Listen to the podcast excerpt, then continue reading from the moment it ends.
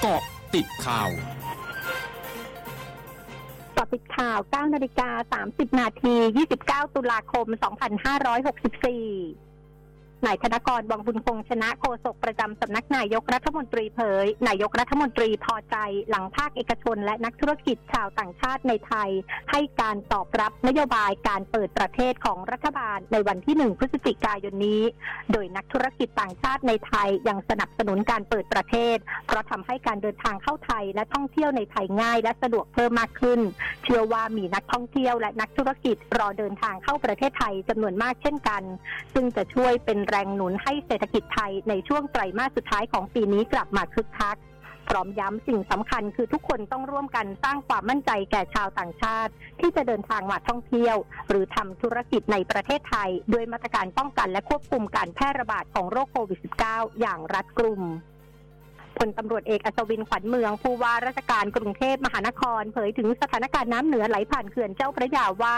วันนี้เวลา 6 นาฬิกาปริมาณน้ำของกรมชลประทานที่อำเภอบางไทรจังหวัดพระนครศรีอยุธยา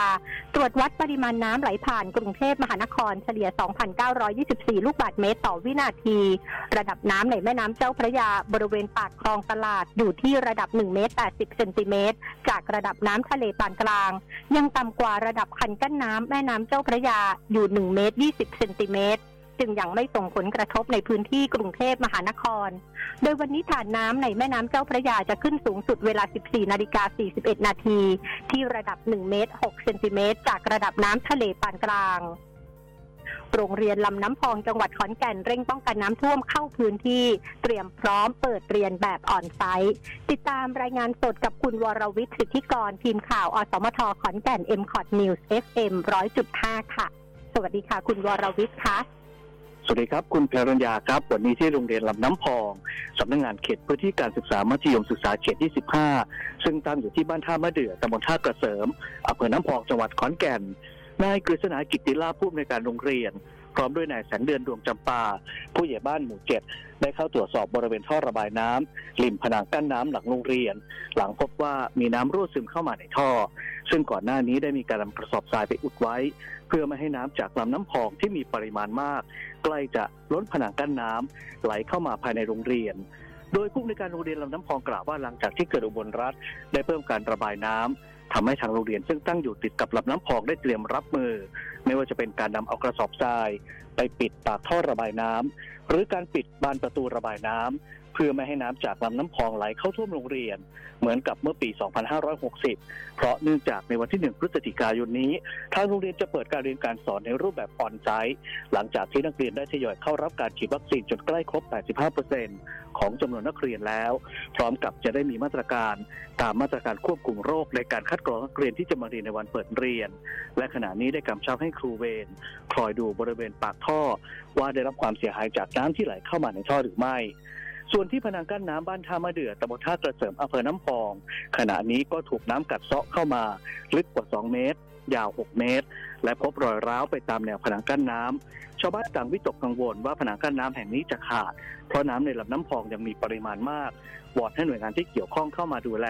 เพราะหากผนังกั้นน้ำแห่งนี้ขาดลง จะทำให้น้ำไหลเข้าท่วมบ้านเรือนประชาชนและพื้นที่การเกษตรจำนวนมาก โดยล่าสุด ปริมาณน้ำในเขื่อนอุบลรัฐวันนี้ มีปริมาณกักเก็บ 2,820 ล้านลูกบาศก์เมตร หรือคิดเป็นร้อยละ 116เปอร์เซ็นของความจุอ่าง มีน้ำไหลเข้า 44 ล้านลูกบาศก์เมตร และระบายออก 31 ล้านลูกบาศก์เมตรครับ ค่ะ ขอบคุณค่ะ ขอบคุณครับ สวัสดีครับ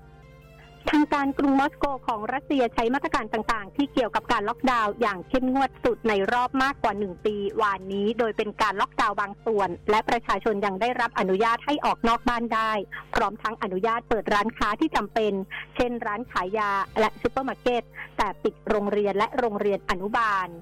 ทั้งนี้ทางการรัสเซียรายงานจำนวนผู้เสียชีวิตจากเชื้อไวรัสโควิด -19 ในทั่วประเทศวานนี้ 1,159 ราย ซึ่งเป็นจำนวนสูงสุดครั้งใหม่ ขณะที่จำนวนผู้ติดเชื้อรายใหม่ทะลุ 40,000 รายเป็นครั้งแรก ช่วงหน้าคืบหน้าข่าวอาเซียนค่ะร้อยจุดห้าคืบหน้าอาเซียน